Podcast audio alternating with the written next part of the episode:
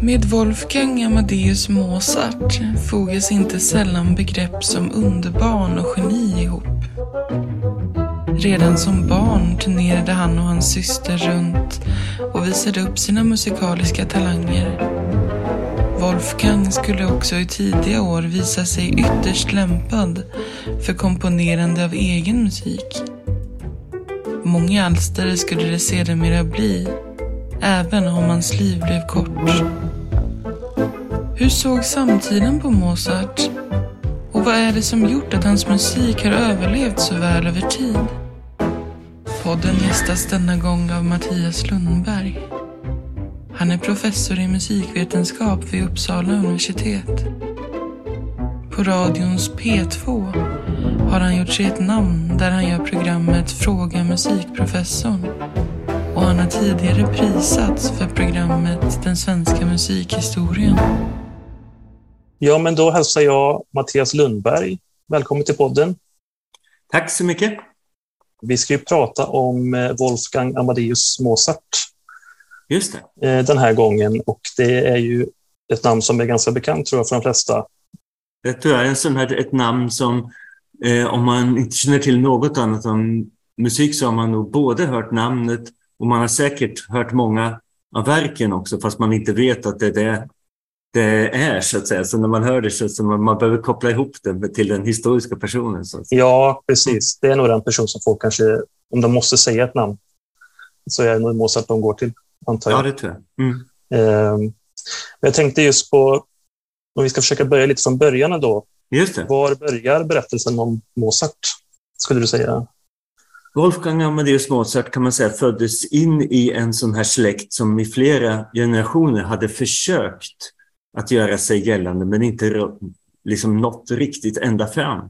Så kan man nog säga. Han föddes alltså 1756 och växte upp då i Salzburg, som då var det Habsburgska imperiet, kan man säga. Nuvarande Österrike alltså. Och Mozarts far var en sån här som hade kommit väldigt, väldigt långt, men kanske inte riktigt lika långt som han hade önskat själv. Så tanken var ju att barnen då, Mozart och hans syster, skulle bli nästa steg, så att säga. Jag tror väldigt många har antingen upplevt detta själv eller haft någon i sin närhet som har en sån, man har sett en sån uppväxt, att kanske en förälder som har kommit trea i SM i tennis eller något och bestämmer sig för att barnen ska minsann nå ända fram och uppnå allt det. Så får man förstå hans faders relation och hans uppväxt där. I historieskrivningen har man ju ofta betonat det där som att det är en frigörelseprocess både från Salzburg och från de mecenater, om man ska vara vänlig, men översittare om man ska vara kritisk, som fanns där då, så att säga. Och även från kyrka och från kollektivism och så att Mozarts liv blir som en liten hjältehistoria om upplysningsideal och individens rätt att få göra som den vill och så vidare. Men i den historieskrivningen, även om Leopold Mozart framstår som en osympatisk, krävande person och så vidare, som mest vill förverkliga sig själv då och familjens möjligheter via barnen, så får man nog säga att trots den fantastiska talang som Mozart och hans syster hade, så hade det ju inte blivit riktigt som det blev om det inte var så att Leopold drev på honom så väldigt. Så detta ledde ju bland annat då till att han blev vad vi numera då kallar underbarn. Så han och hans syster visades upp och turnerade runt om i Europa och kunde utföra alla möjliga konster, memorera långa stycken av musik, spela när de bara var väldigt unga. Att de kunde spela all typ av pianorepertoar på klaveret och så. Cembalo, som det oftast var på den tiden då, i 7-8 års åldern, och memorerade, transponerade till nya tonarter och till och med spela upp och ner och sådana saker. Var ju något som imponerade på väldigt många. Men man får inte glömma då att det fanns ganska många sådana underbarn. Och alla blev inte stora tonsättare. Så den här historien hade vi inte heller. Mozart hade kunnat sluta där med ett fantastiskt begåvat underbarn som av fadern drillats till att kunna spela fiol och piano på fantastiskt sätt som barn. Men han fick, så att säga, uppfinna sig själv senare i livet där det faktiskt till och med kunde vara till nackdel för andra tonsättare så att han varit en sån här cirkusapa som barn. Det såg som ytligt och oseriöst hos vissa. Jo, jag vet ju den här berömda filmen Amadeus som kanske inte är så sanningsenlig så, men där beskrivs ju Salieris far beskriver Mozart som en trillad apa. Just det, precis. Någon som bara följer liksom. Precis. Detta är inte denna Milos Forman filmatisering av den här pjäsen Amadeus som blev jättestor, fick många priser och så när den kom. Den har nog bidragit mycket till att göra Mozart, vissa delar av Mozarts liv känt så att säga. Ja. Och det är ju alltid som det alltid är med sådana historiska filmer att man vill lägga till lite mer drama och så.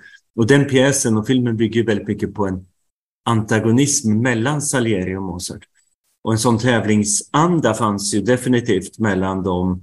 Men den går ju väldigt långt här, mer eller mindre lägger erkännande i munnen på Salieri att han inte bara har velat att Mozart ska dö en för tidig död utan bidragit till det. Ja. Och det har vi inga belägg för. Tvärtom så är ju var familjerna ganska goda. Bara två saker man kan nämna där. Vi kanske kommer återkomma till Salieri, men två saker som är värda att nämna är ju där att när Konstanze Mozart, nu hoppar vi fram långt i tiden, alltså änkan efter Mozart, den som han gifte sig med när han hade dött, skulle anförtro sonen till en musiklärare så föll valet på Salieri. Och så hade man knappast gjort ifall det fanns en djup schism mellan familjerna eller så. Och det andra är att ett väldigt berömt verk som Kröningsmässan av Mozart som framfördes vid den nya kejsarkröningen då i Prag i slutet av Mozarts liv. Dirigerades vid tillfället, inte av Mozart, utan av Salieri. Så att man ser att det är ett nära samarbete, men det är klart att det fanns en väldig rivalitet mellan de här.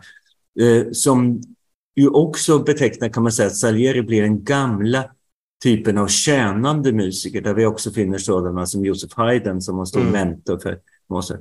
Så Mozart brukar man ibland säga var den första som försökte att lösgöra sig från detta bara att du ska skriva den musik som vi betalar för och som vi kräver. Det ska vara klart i tid, det ska låta bra och inga andra önskemål och så vidare.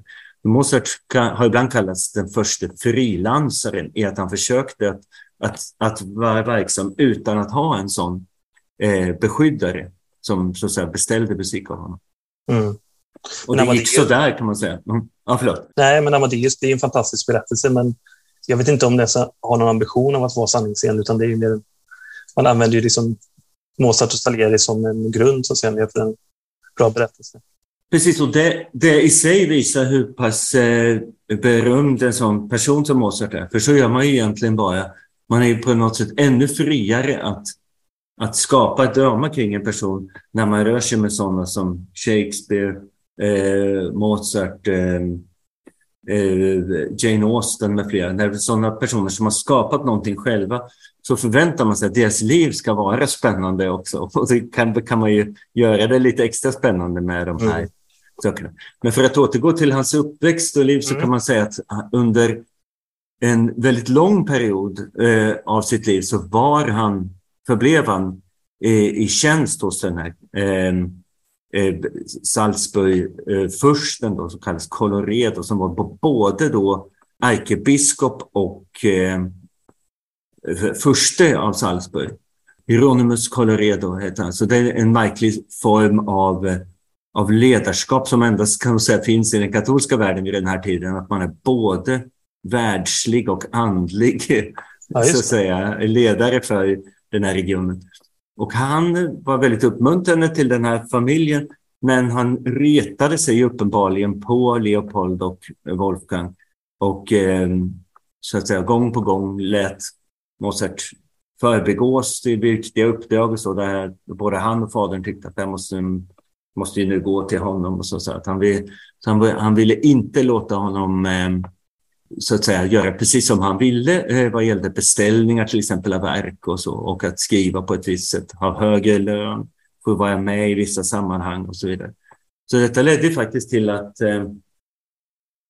Wolfgang alltså avskedades, blev sparkad. Det kan svårt att föreställa sig idag en så framgångsrik tonsättare som bedömdes hopplös. Men det var ju delvis för att han var så egensinnig, och detta blev också ett stort brott mellan fadern och Wolfgang, eftersom fadern tyckte att stanna här i Salzburg, sköt dig väl nu, lyd där, det gör väl inget om du måste skriva precis det som man, utan om du spelar dina kort rätt kan du bli kapellmästare här så småningom. Men efter att ha blivit förbegången för flera sådana uppdrag så tröttnade till sist Mozart, och 1781 så flyttade han hela sin verksamhet till Wien så att säga, utan att ha en ny mecenat. Och där var ju en helt annan konkurrens på ett sätt. Men i Salzburg hörde han ju till en familj av hovkapellister där han kunde göra sig gällande och sitta och vänta på uppdrag. Men här var ju plötsligt en fruktansvärd konkurrens med sådana som alla de stora tonsättare som fanns i den generationen, Haydns generation kan man säga, Salieri inte minst, som ju var en framgångsrik opera-tonsättare. Och detta blir därför ett väldigt viktigt år i Mozarts liv, 1781, då han flyttade till Wien och anlände vid en tidpunkt då man aktivt sökte efter någon som verkligen kunde bli en slags ny fixstjärna eller så. Så det är en slags, på det sättet är det en annan historia än vad som berättas i Amadeus-filmen, nämligen mer den klassiska sån här, någon som flyttat från landet in till storstaden för att klara av detta så att säga. Hans mål var ju naturligtvis då att kunna få som mecenat den allra största mecenaten av alla, nämligen då kejsaren. Men kejsaren hade ju många andra favoriter där, så det är det här det hela kommer in då med att den manövrerar ut andra och så vidare i sina hovintriger. Ett spel som Mozart av allt att döma var ganska dålig på, för att han hade ju inte riktigt den sociala så att säga, förmågan att kunna sälja, att den blir väldigt uppretade. Och ett sådant exempel så kan man nämna att just det året, på julafton faktiskt då, 24 december 1781, så anordnades något som man kan närmast beskriva som en slags duell vid klaveret. Ja. Av Muzio Clementi, som var den då anseddes som den absolut främste klaverspelaren i alla kategorier. Och Mozart skulle då duellera. Och omdömet av detta var ju att de som skulle bedöma var att de spelade väldigt olika, men att så Mozart knappast kunde spela allt som Clementi kunde spela, men att Mozart hade en väldigt uppfinningsrikedom. Det handlade ju väldigt mycket om improvisation och så. Och som ett exempel på hur de här personernas olika så att säga, personlighet kan man säga att Clementi kommer att leva långt in på 1800-talet. Mozart dog ju 1791. Så Mozart talade hela tiden efter detta om hur dålig Clementi var, hur överskattad han var. Han var liksom ingen riktig pianist, han kunde inte. Men Clementi var väldigt, så att säga, storsint och sa att ja, men Mozart är en fantastisk musiker. Jag minns detta som en fantastisk tillfälle att få träffa honom och få spela ihop. Men det där tror jag har att göra med också att Mozart var så spänd och så pressad av att bevisa att han hade lyckats. Fadern mer eller mindre skrev ju i brev att du ser ju att det inte går. Han nästan gladde sig åt hans motgångar där. Mm. Så därför försökte han nog förekomma att det skrevs i tidningarna om att Clementi spelade så fantastiskt. Och så. Men det är en intressant form av också förlängning av hela det här underbarnssyndromet, att även i vuxen ålder kunde olika första ta. Så jag tar min främsta pianist så får du ta din. Och så, det är som ett slags gladiatorspel. Ja, precis. I hovkulturen att visa, nu ska vi se om Habsburgs främste pianist kan slå den ryske tsarens främste och så vidare. Men det visar väl också att det fanns en stor status i att vara duktiga musiker då i hoven.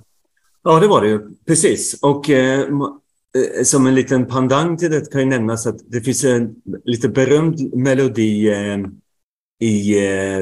i overtyren till Mozarts opera Trollflöjten. Mm. Som kommer efter ett tag som och så vidare. Var kommer detta tema från? Jo, från en sonat av Clementi. Så värdelös kan de ändå inte ha varit. Så det handlar ju väldigt mycket också om att lära sig av varandra. Ja. Att tävla mot de bästa. Så bilden av Mozart vi har idag är ofta att han kan skriva direkt jättefort utan att tänka. Han har musiken redan i huvudet, han behöver bara skriva ner den för musikerna så att de, eller så behöver han spela själv så spelar han bara ur huvudet. Så att säga. Och det kunde han naturligtvis göra, det kunde många av de här. Men den andra sidan av Mozart är den att han lånade väldigt mycket, för det var inget konstigt på den tiden. Man mätte sig bara med det. Det fanns ingen upphovsrättslagstiftning. Alltså. Nej, precis. Och att när han verkligen ville briljera så gick han tillbaks gång på gång, ändrade små detaljer. Och så vidare. Detta är hans komplicerade relation också, kan man väl säga, till Josef Haydn, som var en slags pappa, han kallas ju pappa Haydn, av alla de här yngre tonsättarna. Som ju då konstigt nog kommer överleva också Mozart, eftersom Mozart dog så pass relativt ung. Att Mozart, eller Haydn, var väldigt uppmuntrande till Mozart och så vidare.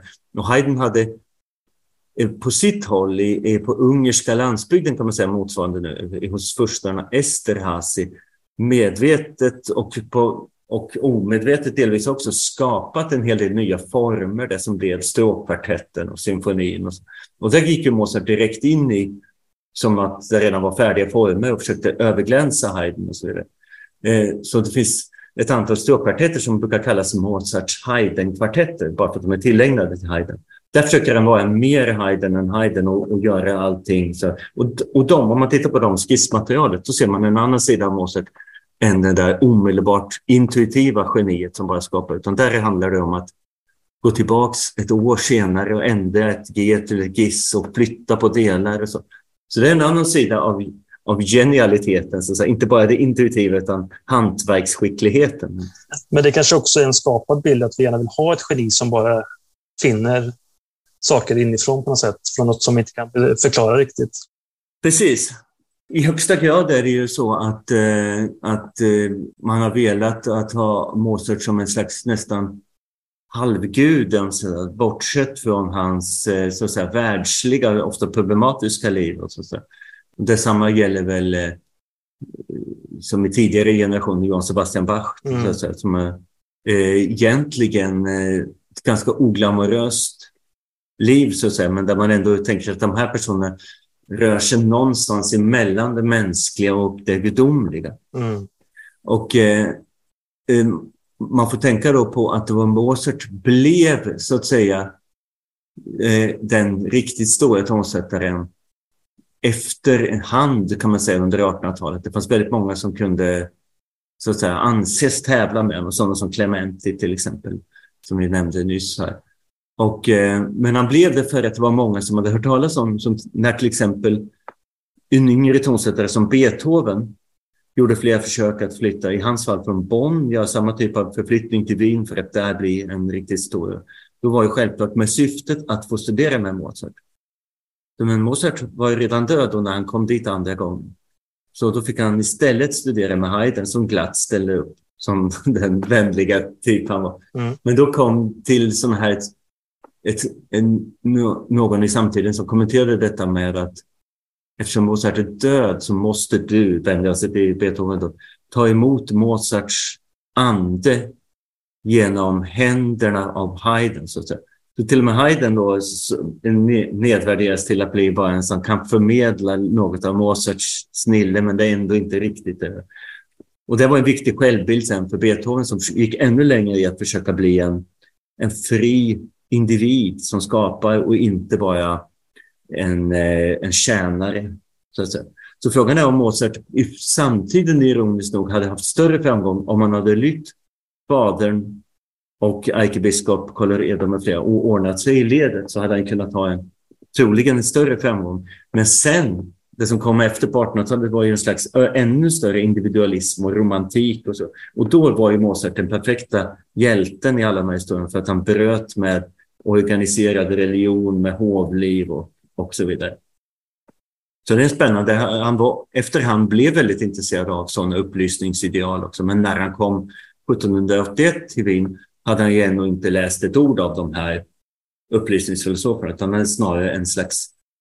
Han levde det så att säga, upplysningslivet utan att ha någon slags teoretisk eller historisk ram till det. Det kanske han fick efterhand sedan. Han var mer av en pionjär då, kan man säga.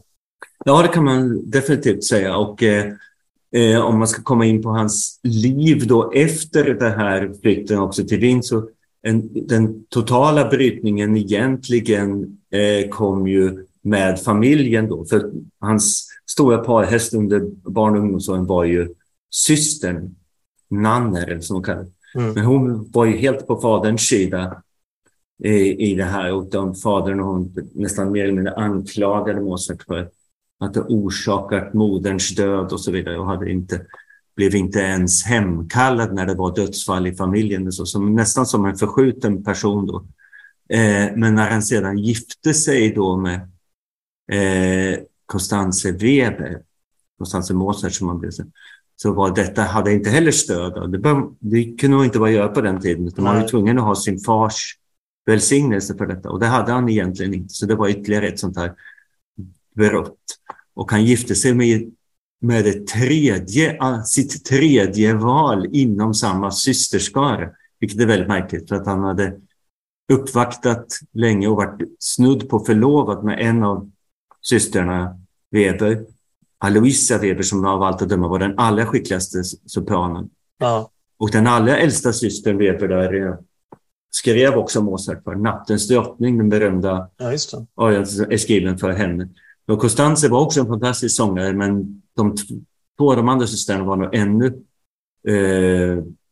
mer framgångsrika och ansedda. Men det är ju en fantastisk musiker syskonskara, de också då. Och till sist då, efter att han blev ratad av två, så gifte han sig med Konstanze Weber, så att han hade bestämt sig för att komma in i den familjen. Ja. Men de talar också, precis som hans egna föräldrar, att de får flera barn som inte överlever och så. Precis, det hör ju till det vanliga på den här tiden att man kunde inte räkna med att man fick betydligt fler barn än vad som nådde vuxen ålder. Mm. Och många levde ju ett liv där de uppfostrade och födde upp, så att säga, kanske 5-6 barn, och ändå var barnlösa i vuxen ålder, eftersom det fanns sådana kritiska punkter av lite immunitet och så mot många av de här sjukdomarna, som gjorde att om man bara hade nått 20-25 års ålder så hade man betydligt större möjligheter att... Så det fanns ju de som blev ganska gamla, som Josef Haydn till exempel. Så Mozart då, som bara blev 35 eller så, det är svårt att tänka sig hur hans musik hade varit om han hade levt lika länge som Haydn till exempel. Men hur mycket tror du hans status liksom bygger på att han dog också? Det är klart att det finns detta fenomen också, som vi har sett i modern tid med James Dean, Jimi Hendrix och... Club 27. Ja, precis. Och det här är ju lite... Ett liknande fenomen, att vi vet ju inte om Mozart hade kunnat anpassa sig om han hade levt in till 1800-talet. Då blev ju plötsligt många av de här tonsättarna som Clementi och Haydn och så, som fortfarande levde in mot där, sedda som en väldigt föråldrad generation. För det kommer helt nya generationer, det är ju det naturliga i musiken egentligen. Antingen hade Mozart kunnat anpassa sig och bli en slags tidig romantiker, tävla med Beethoven och så vidare. Eller så hade han helt enkelt bara varit sedd som en sån gammal vis man som en gång i tiden skrev den musik som alla ville höra på, men som inte längre är.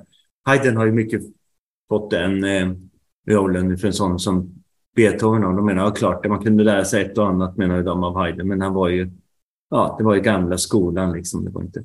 Och sånt undgår man ju historiografiskt, som det kallas, historieskrivningsmässigt, om man dör så pass ung som Mozart gjorde. Och allt tyder på att han hade en stark utvecklingspotential som kanske inte hade nått sin topp, i och med att många av hans mest fantastiska verk är skrivna under de sista 2-3 åren. Flera av operorna, Requiem-sättningen som inte är fullbordad, C-moll-mässan inte heller fullbordad. Flera av de här icke-fullbordade verken har inte bara att göra med att han dog, utan att han också var en sån impulsiv person som gärna släppte allt om det kom någonting som uppslukade hans sinne och tankar mycket mer. Men det kan man tänka på när man hör Mozartkyrkan, som ju spelas i Sverige varje år. Man kan höra det på en skiva, så man kan också höra det i Allhelgonahelgen, i stort sett i varenda större svensk stad. att detta är alltså ett verk som har stora glipor så att säga, i det som Mozart skrev, där elever och vänner har fullbordat och där det finns flera olika fullbordningar, men där de mest kända ändå passagerna är skrivna av Mozart själv. Men det var något som var helt självklart på den tiden, att man fullbordade verk som inte var klara. Jag tänker också, det kan ju också vara känsligt konstnärligt att ta det över någon annans projekt så att säga. Ja, just det. Här sågs det nog enbart som att vännerna hjälpte dem. För Mozart tycks ha umgåtts med tanken att det här skulle kunna bli hans sista verk, för han blev hastigt sjuk där på hösten. Så det finns ju visst fog för det att han tänkte på det sättet om det, att det var kanske hans eget Requiem, som ju också det framställs i den här Amadeus-filmen. Men Mozart kände ju inte till vem beställaren var. Han var en anonym person. Nu vet vi att det var en man som hette Walsegg som hade gjort flera sådana beställningar utan att ange vad han hade fått verkligen för. Så han hade möjligen tänkt detta till sin egen död eller till någon familjemedlems död. För det var en requiem är ju egentligen en mässa som framförs i samband med någons begravning. Walsegg var en sån som beställde såna här, hade mycket pengar, sen kunde beställa såna här Mozart. Mozart skulle ju aldrig sen gå och säga, fick han bara pengarna så var han ju glad. Nu kunde Walsegg gå och säga, det här är jag skriv. Han fann till sådana exempel att han så att säga hade beställt sådana och låtsats att han hade skrivit det själv. Men det gick väldigt hastigt på slutet med Mozarts död, för bara några veckor innan han dog 1791 så sjöng han själv tenorstämman i ett sånt här frimurarverk som var ett av de sista fullbordade verken som skrivs.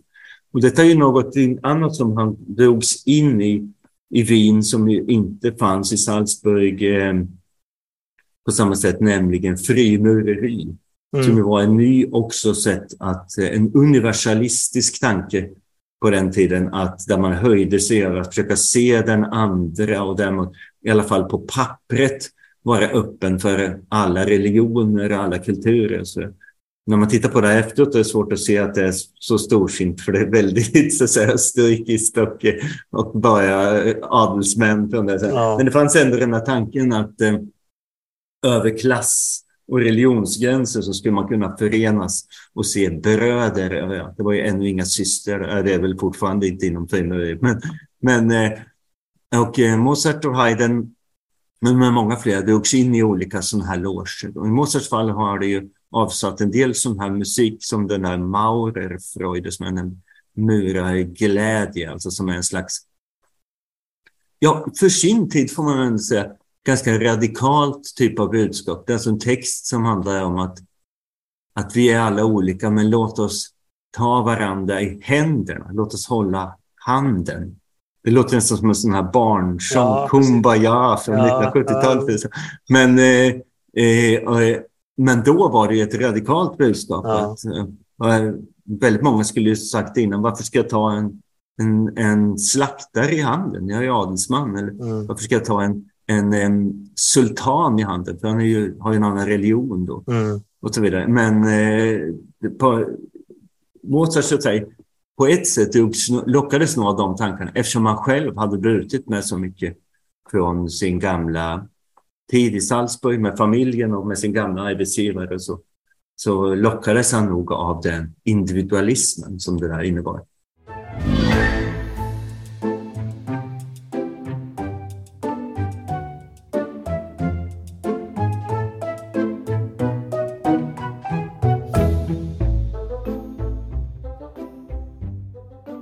Mozart var ju tidig med att komponera musik i väldigt tidig ålder till exempel.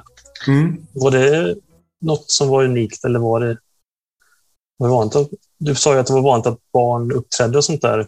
Ja, det är lite annorlunda med honom eftersom det fanns många sådana här underbarn som var instrumentalister, men att även skriva större verk. Mozart skrev ju en opera när han var i 10-årsåldern och sin första mässa när han var i 11-12-årsåldern. Och detta var ju dels för att pappa Leopold eldade på detta och att han tänkte att hans nästa steg måste bli att bli kompositör. Men också att han tidigt var så skicklig improvisatör, och från improvisation är det ju inte långt steget till att faktiskt börja skriva ner det som man hittar på själv.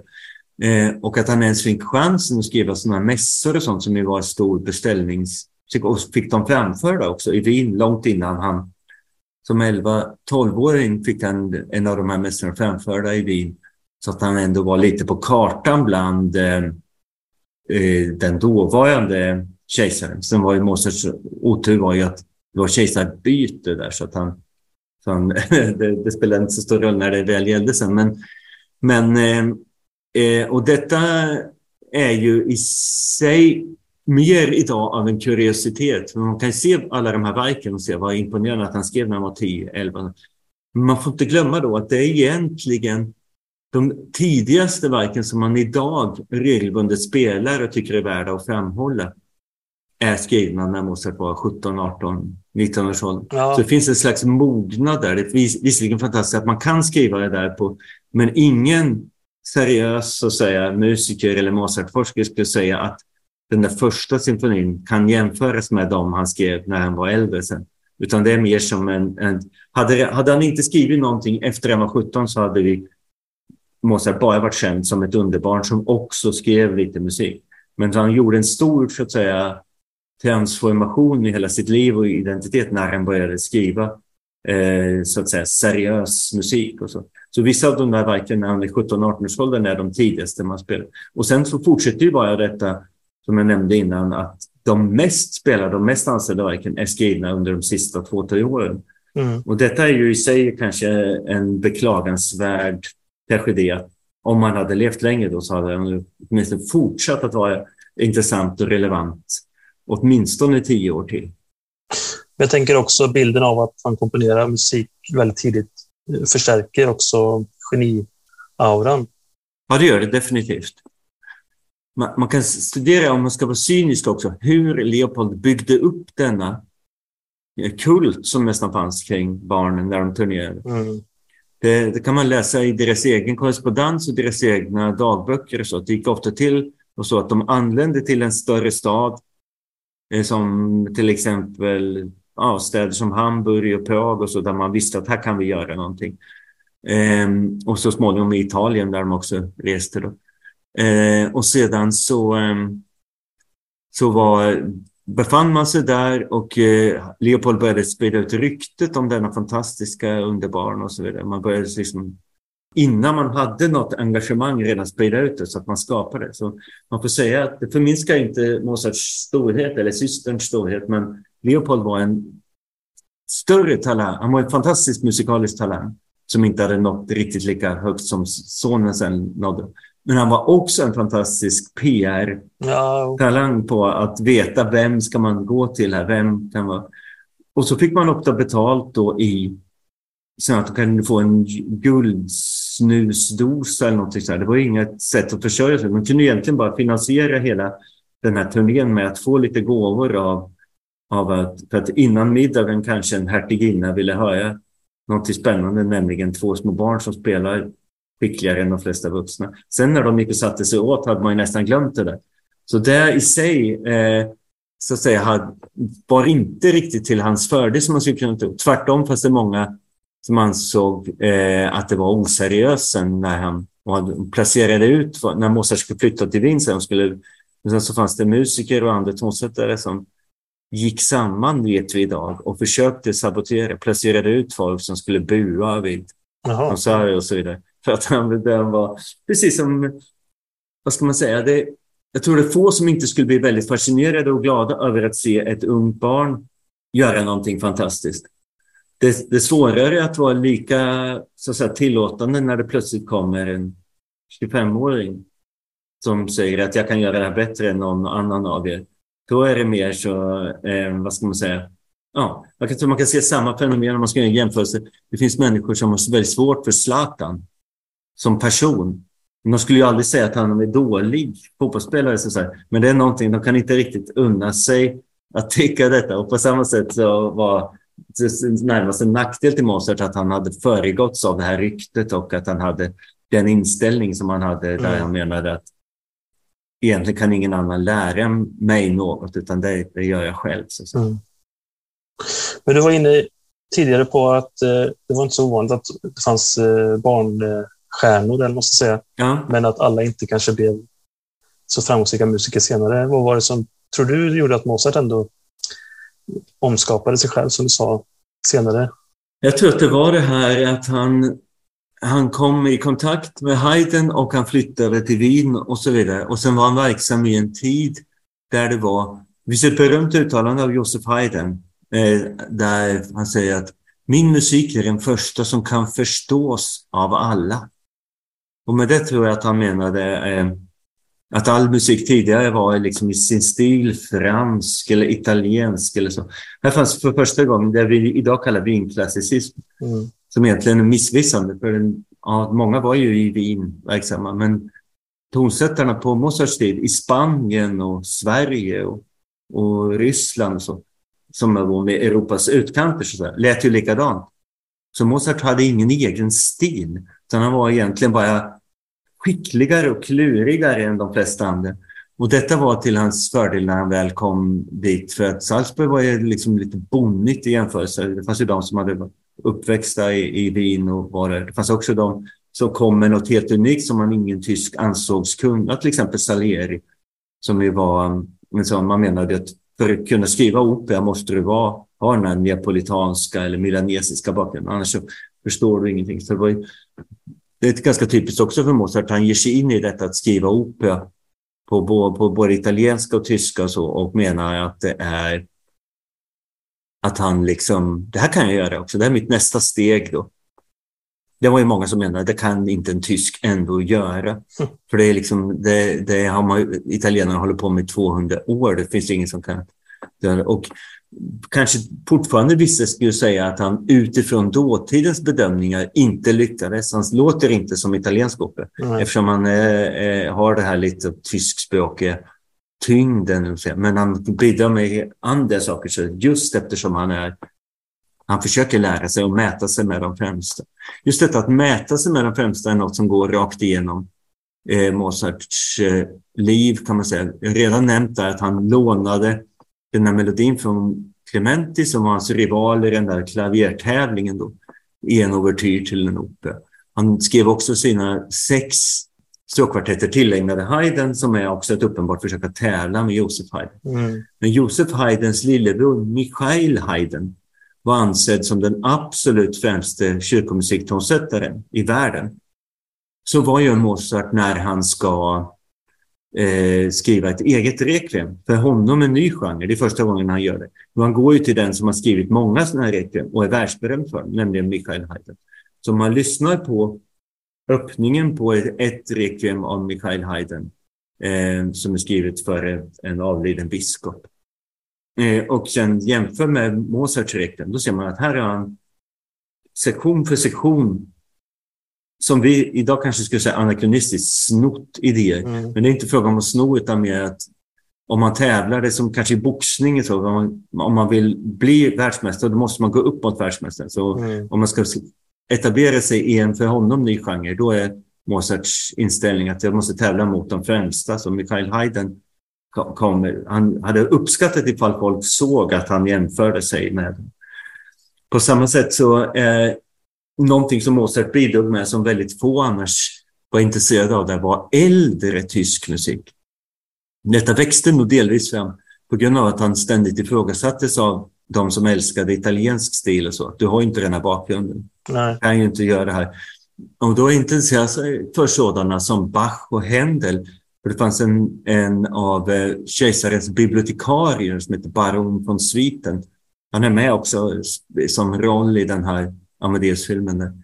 Han var en stor musiksamlare av äldre musik och ordnade konserter med Bachs och Händels musik. Alltså att spela 50, 60, 70 år gammal musik, det är ju helt bizarrt på den här tiden. Vi är ju vana med det. Vi spelar ju ännu äldre musik. Ja. Vi spelar ju de här fortfarande. Liksom. Men då var det någonting väldigt konstigt. Det var som en slags museal verksamhet. Och han satte Mozart på till exempel att göra en uppdatering orkestreringsmässigt av Händels Messias. Och där finns ett tema som är And with his stripes we are healed och så vidare.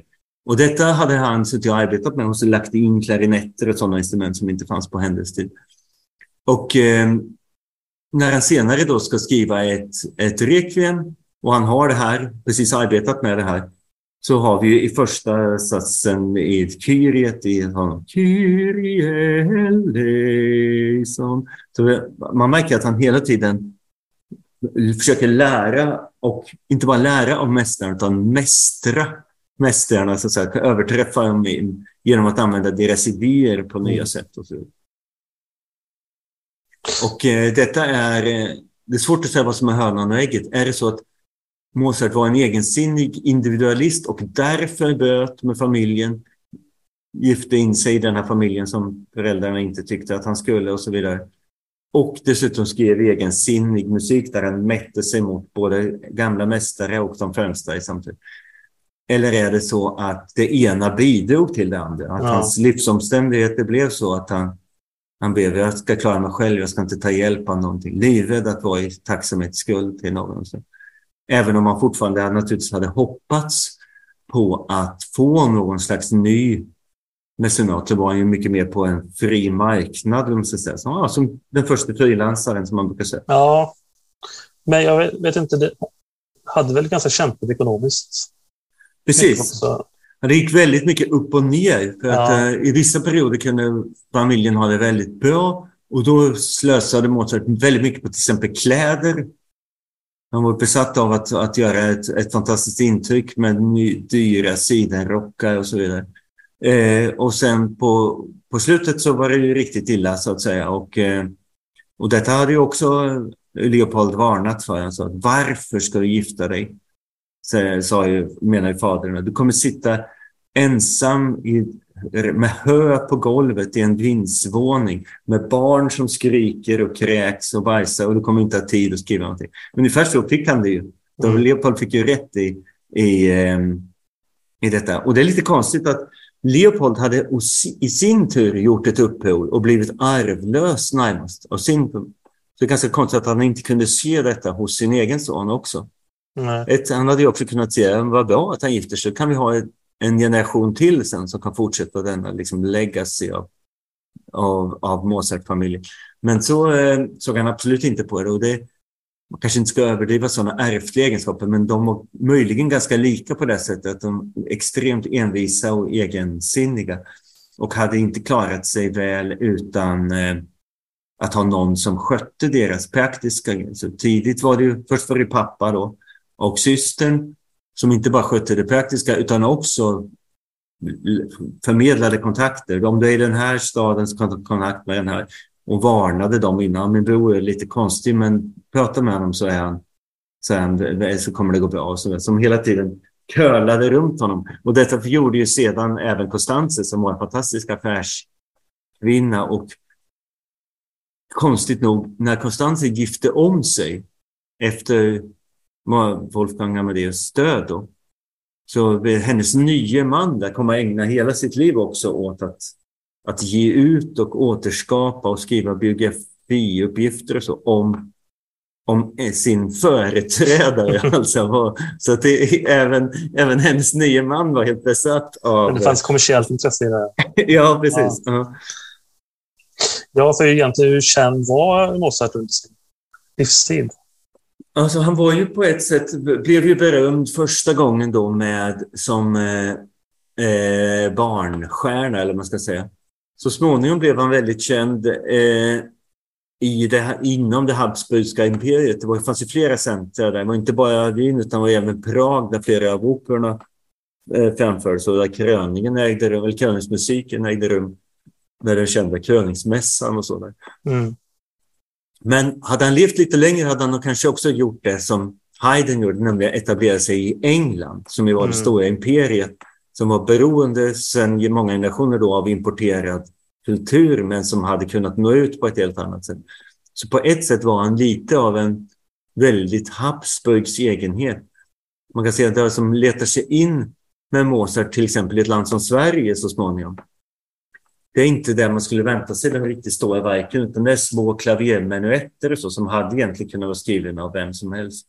Och det är först rätt så sent sen in på 1800-talet som man regelbundet kan börja göra Mozart-operor och så, när de görs för första gången i I Sverige så är det än sedan länge död och ett rykte, så att säga. Det första är intressant att se hur många läser sådana här dikter om Mozart efter att han har dött i Sverige. Sådana liksom oden som är då skrivna till liksom den största som någonsin har levt. Och det hänger väl delvis ihop med den där myten då om att han hade blivit ännu större om han inte hade ryckts bort, men han var för stor för denna värld och sådär. Och det är mycket lättare att vara generös mot en död tonsättare än mot en som rival som kan komma och ta ens kapellmästarjobb. Så därför så blev han allas favorit. Och så som Beethoven var kanske mest intresserad av att bli den nya Mozart. Men även han var ju på något sätt, såg någon slags succession och anlände ju i Wien precis när man letade efter. Precis som Mozart hade anlänt med väldigt bra timing i Wien där det fanns ett läge för en sån som var liksom hela imperiets största så att säga, mästare. Så att säga. Beethoven försökte ju också vara och misslyckades ju också kan man säga med att vara en helt självständig skapande frilansare som vi skulle kalla.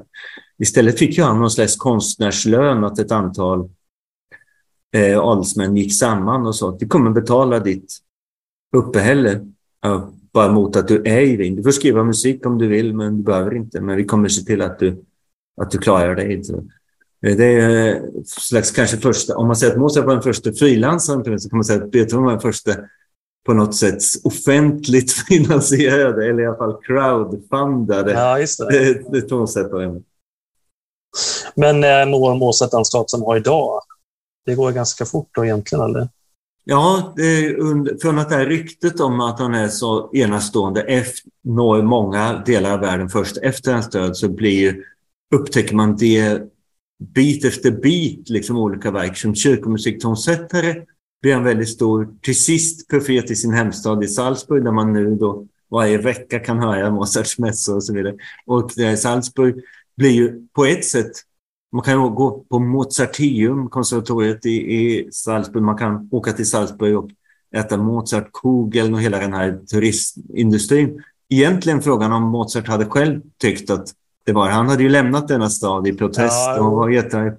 Så egentligen kanske Wien hade varit ett mer... Men de två olika så faserna i hans liv har också levt med i den här hur man har blivit. Det är en så här central sak som man vet om Salzburg, att Mozart kommer därifrån.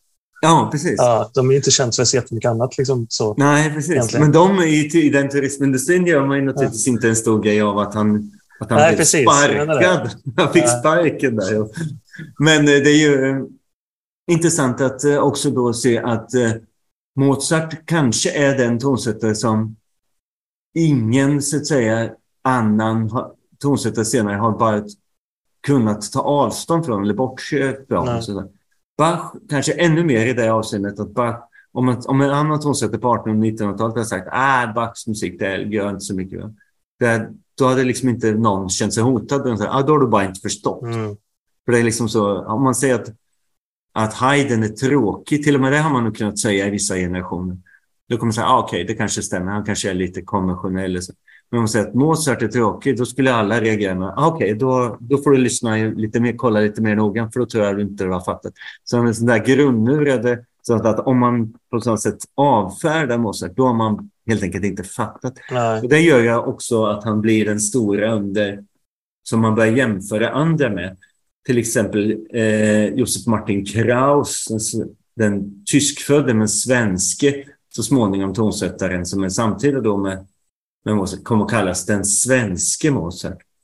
Och det är liksom ett sånt, så gör man ju bara med någon som är, är riktigt stor så att man säger att, att det, nästan varje land har en sån. Det finns någon som kallas den polske Mozart och den engelske Mozart och så vidare. När man säger det, då säger man ju att här är en benchmarking, eller vad man säger i näringslivet, när man jämför sig. Och det var väl även långt senare i populärmusik, men att man hade någon som kallades för Sveriges Elvis eller Sveriges Beatles. Precis, Då visar man var centrum egentligen ligger, och sen så är det någon här som hakar på och blir epigon och så vidare. Och det är väldigt många av dem som skriver fantastisk musik i Mozart-stil i början av 1800-talet. Detta är en intressant, nästan filosofisk fråga. Till exempel om någon som skriver en opera som låter ungefär som Trollflöjten 1820. Är det då sämre musik bara för att den är skriven 30 år för sent? Egentligen är det ju detsamma, spelar ingen roll, men det finns ändå det här att okej, Mozart var först. Han gjorde det här, han lät så på 1790. Sen finns det hundratals som låter så runt 1820. Men det är liksom inte lika intressant då, utan det är ju den där att det ska vara när det hände så att säga. Och han byggde ju på former som sagt som Haydn med flera hade etablerat. Och han var den sista kanske som medvetet så lånade och förhöll sig. I och med Beethoven kan man säga så finns ju den här en annan sorts genimyt än Mozart, nämligen den om den som skapar från absolut ingenting. Mm. Inte ens Beethoven gör det. Man kan ju se att han lånar idéer och så. Men det var ändå så att han i den bild av honom som spreds var att här sitter bara med gåspenna och papper och skapar helt från ingenstans. Och så. Medan Mozart är mycket mer så här att nu ska vi se här om jag vänder på det här temat så ser om folk hör att det här kommer från Haydn och så vidare. Men hur mycket med Beethoven, hur mycket hänger det ihop med det romantiska idealet som var starkt då? Och det blir ju också att det finns ju en vildhet i den musiken så att säga. Där Mozart möjligen är ett slags viktigt mellansteg där. Både Schubert och Beethoven som är i senare generation och kopplat till staden Wien och bodde där samtidigt fast de inte hade så mycket med varandra att göra. Väldigt olika typer av tonsättare. Vi har väldigt olika bild av de här idag. Den ena är liksom stormande, känslomässig musik, egensinnig, konstig musik. Konstigare ju äldre han blir. Alltså Beethoven. Och Schubert är vackra melodier. Ingen kan skriva sådana fina melodier och ingen kan ha sån melodibegåvning och så vidare. Men bägge de här finns ju hos Mozart så att säga. Och bägge hade ju Mozart som en slags förebild så att säga. Skillnaden är naturligtvis att Mozart kanske var den första som införde ett slags jag i musiken. Att Haydn fortfarande mot slutet av sitt liv väldigt mycket så att de säger vi vill ha 40 minuters musik på lördag. Ja, jag skriver där. Han vet vad han vill höra, han vet vad han kommer vara på för humör, han vet vilka musiker som finns tillgängliga och så skriver han därefter. Men eftersom Mozart även i sådana former, former som har funnits jättelänge, som mässan till exempel, han skriver ju ganska mycket kyrkomusik. Konstanze Mozart hävdar på ett ställe att det var hans favorit genre, det han helst skrev var kyrkomusik. Vilket man förvisso kan förstå när man lyssnar på Mozarts kyrkomusik, men hur förklarar man då att han under 20 år nästan inte skrev någon kyrkomusik. Nej. Så att det man får kanske alltid ta med en nypa salt det där vad makar säger om varandra. Och så för det, ofta finns det något syfte om att kanske han ville framställa någon som lite mer from än vad han hade rykte om. Ja, men när han går in i en sån genre som mässan till exempel med de fasta texterna Herre förbarma dig, Herre vare Gud, credo, alltså trosbekännelsen. Då gör han det på en helt ny, på också ett individuellt sätt som gör att hans kyrkomusik uppfattas som mer intressant idag. Samtidigt var han ju ett problem som inte kunde ordna sig i kyrkliga hierarkier. Därför kunde han inte fungera som kapellmästare för han lydde inte vad biskopen sa. Men i efterhand så är dagens katoliker finner ju mycket större klangbotten i Mozarts mässor eftersom till exempel Credo i Kröningsmässan har alla möjliga saker som verkar handla om vad han faktiskt tror och så vidare. Och han var ju på det sättet inte mindre katolik än någon annan. Han hade bara svårt att inordna sig i sådana system. Han skriver på ett ställe när man vet inte riktigt om det berodde på att Konstanze möjligen var med barn innan de var gifta och fick ett missfall. Men han skriver att jag ska skriva en mässa och som den framfördes då skulle framföras inte i katedralen i Salzburg utan någon annan i hemstadens kyrka, i hemstaden där. Och då började han skriva denna liksom, som tack för att hon nu höll på att kanske återfå hälsan. Sen vet man inte vad som hände där men han slutförde aldrig den där. Så det visar ju också på ett slags vad man nu kallar antingen religiöst eller vidskeplig religionsuppfattning att man börjar på det här men så behövdes inte det där mässan. Så att då gjordes den inte klar. Så skulle ju aldrig en sån här som Haydn så göra. För har man lovat att göra klart någonting, då gör man ju det. Men här kanske det blev någonting mer som blev intressant. Och det är som sagt också en förklaring till många av de ofullbordade verken. Att man kastar sig mellan sådana här. Det var ju många som ville avråda honom till exempel från att börja med opera, just eftersom tänk på vad du gör nu om du går upp här mot och blir jämfört med de neapolitanska tonsättarna som ändå är det, de som kan det. Men det var också, hade också att göra med att det fanns en sån här ny stil där som Haydn har talat om, att min musik kan förstås av alla. Det är ju så att säga den musikaliska motsvarigheten till det här upplysnings- och även frimuraridealet, att det ska kunna spridas över hela världen. Så idag så uppfattas ju inte Mozarts musik som speciellt österrikisk eller så, utan det är ju, spelas ju lika gärna i Italien som i Asien och överallt. Och så. Utan det är ju på det sättet också att hans tid sammanfaller med en slags, där det är ett önskemål eller eftersträvansvärt att vara universalist, som man kan kalla honom då både i sitt leverne och i sin musikaliska stil då.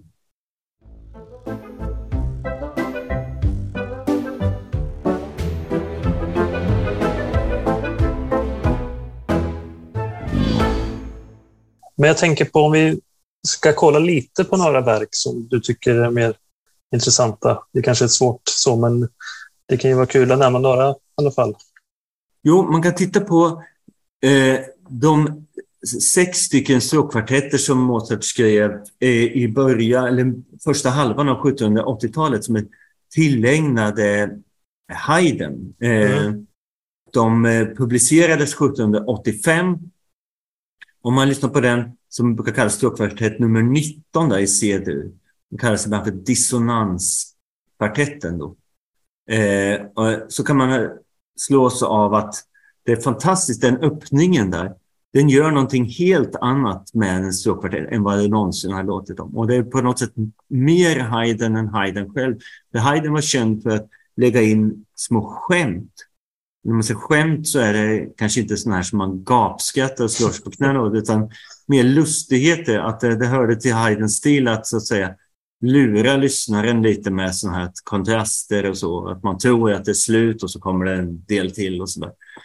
Och det här gör Mozart på en ännu så att säga högre nivå, så att de försöker vara mer Haydn än Haydn så att säga. Det finns också den som har kursel nummer 387. Det kan man leta upp på skiva eller på någon streamingtjänst och så. Och lyssna på den sista satsen där, det är en kvartett i G-dur.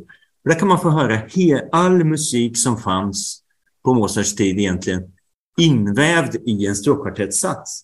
För innan hade stråkkvartetten bestått väldigt mycket av att det var en violinstämma som ofta spelades som tonsättaren själv då, som hade många saker som hände, och i understämmorna spelade mest bam, bam, bam, bam, bam, bam, lite sådana ackompanjemangs. Den här blir stråkkvartetten en slags demokratisk genre som också tror jag hänger ihop med hela det här universella brödraskapet och individualism och upplysning och frimureri och sånt. Att violan, som är ett typiskt ackompanjemangsinstrument på en generation tidigare, får spela lika svåra saker och synas lika mycket som första violinen där. Så om ni lyssnar på den sista satsen i den G-dur-kvartetten med kursen 387, då kommer ni höra att ibland låter det som att man är på operan, och det är högst medvetet att det är en sångare liksom med ena instrumentet och de andra komponerar. Ibland låter det som att man är i kyrkan, det kommer sån här sträng stil med fugor och kontrapunkter så. Och ibland så är det små sådana här Haydn-skämt och så. Så det är ett försök att koka ner egentligen all musik som fanns i Mozarts tid till stråkkvartettens format och samtidigt försöka bräcka av Haydn, som ju då var den främste och som medgav till Leopold att han ansåg att det här var, att det kan vara kanske det främsta som har skrivits så att säga. Så det är ett sådant exempel. Varför det är ett intressant exempel är för att han mäter sig mot en föregångare. Han är på sätt alltid reaktiv i sitt sätt att skriva, liksom att vad har Haydn gjort, hur kan göra detta ännu. Det finns ju fantastiska Också försök till exotism hos Mozart. Ett väldigt berömt stycke är ju där rondo alla turka. Turkisk marsch. Ja, precis. Och det är inte så, vi kanske inte tycker att det låter så jätteturkiskt. Men det här var ju i ett tillfälle då Habsburgska imperiets relationer med Osmanska riket var väldigt... Ja, det var verkligen the other, om man säger. Det andras kultur, så att säga.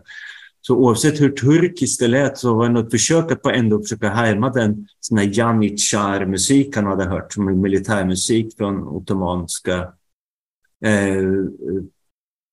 trupper och så, som man kunde höra även i Wien och så. Så det är också ett sätt där han, så att säga, pianosonaten flyttas ut till att så att säga, försöka förstå hela världen. Jag tror det är ett verk som många har hört också. Ja, det tror jag också faktiskt. Ja. Mm. Mozart, man kan ju säga att det finns ett antal verk som är väldigt kända och som har återkommit. Till exempel öppningssatsen på Mozarts Requiem tog det förekomma i åtminstone ett 50-tal filmer, Hollywoodfilmer och så. Om man ska visa någonting som liksom... där ska vara tyngt av allvar och så vidare, så är det något sånt man ofta tar till där, så att säga. Man kan höra Mozart som melodiker i ett också väldigt berömt verk, Laudate Dominum, som är en fantastisk melodi om man vill tänka sig Mozart som en slags föregångare till Schubert, som vi pratade om, som är en sån fantastisk melodiker då. Så kan man lyssna på detta för solo sopran då, Mozarts Laudate Dominum. Många av de här ingår ju i större kyrkomusikaliska verk, samma som Mozarts många berömda arior, som till exempel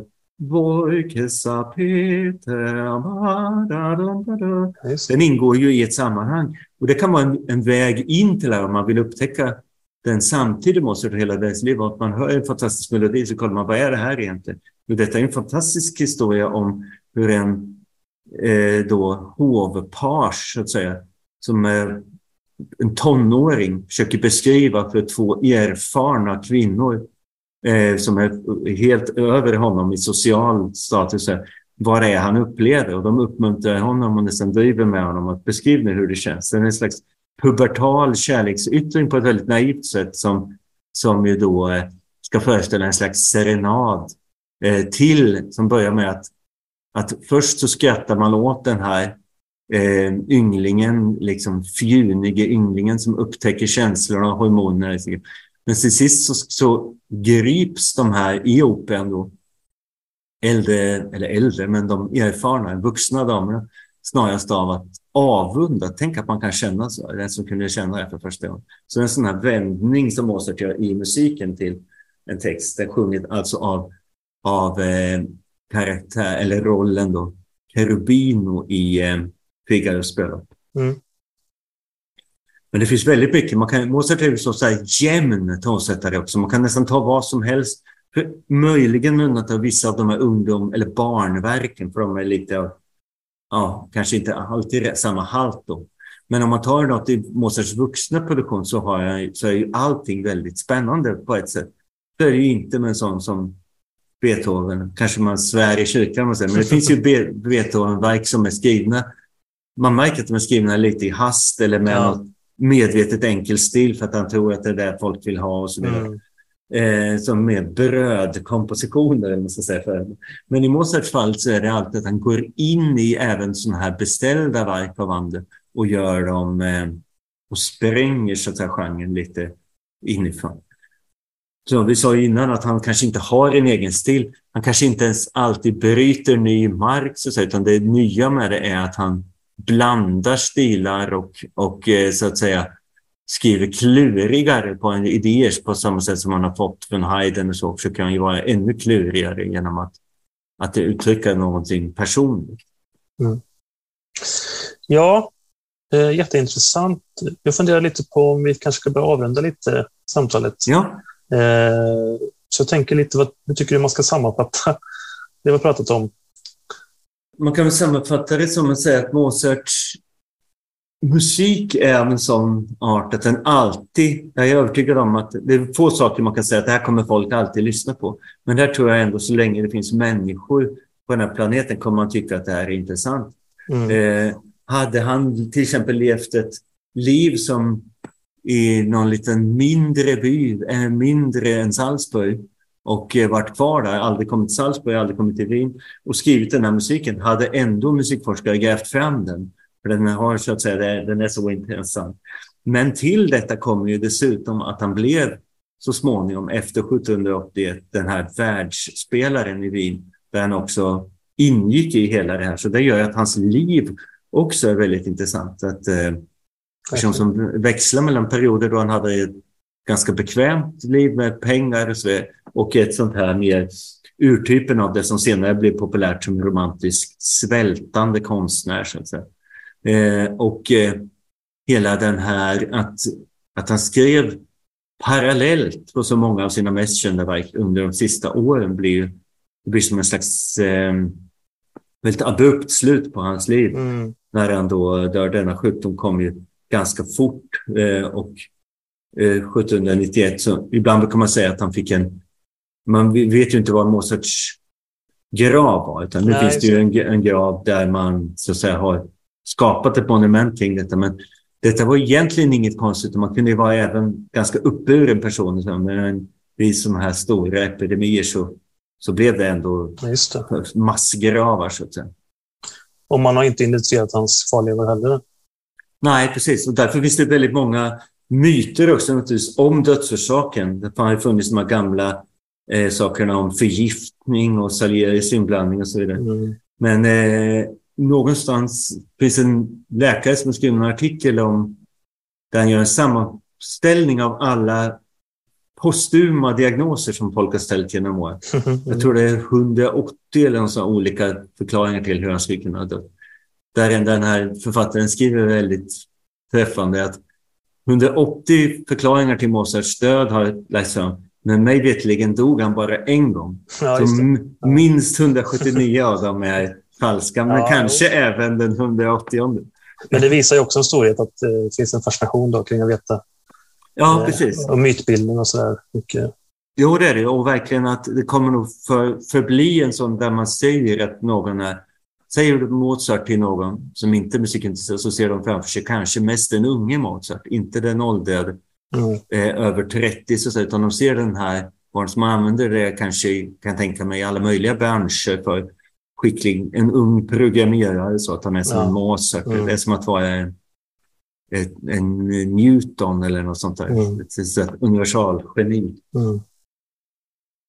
Ja, men med de orden så tackar dig Mattias Lundberg för medverkan i podden. Tack själv Stefan för jag fick vara med. Det var väldigt intressant att samtala. Jätteintressant, mycket bra. Tack så mycket. Tack. Du har hört ett avsnitt av Moderna Tider. Gäst var Mattias Lundberg. Programledare Stefan Hjalmarsson. Speaker Matilda Säv.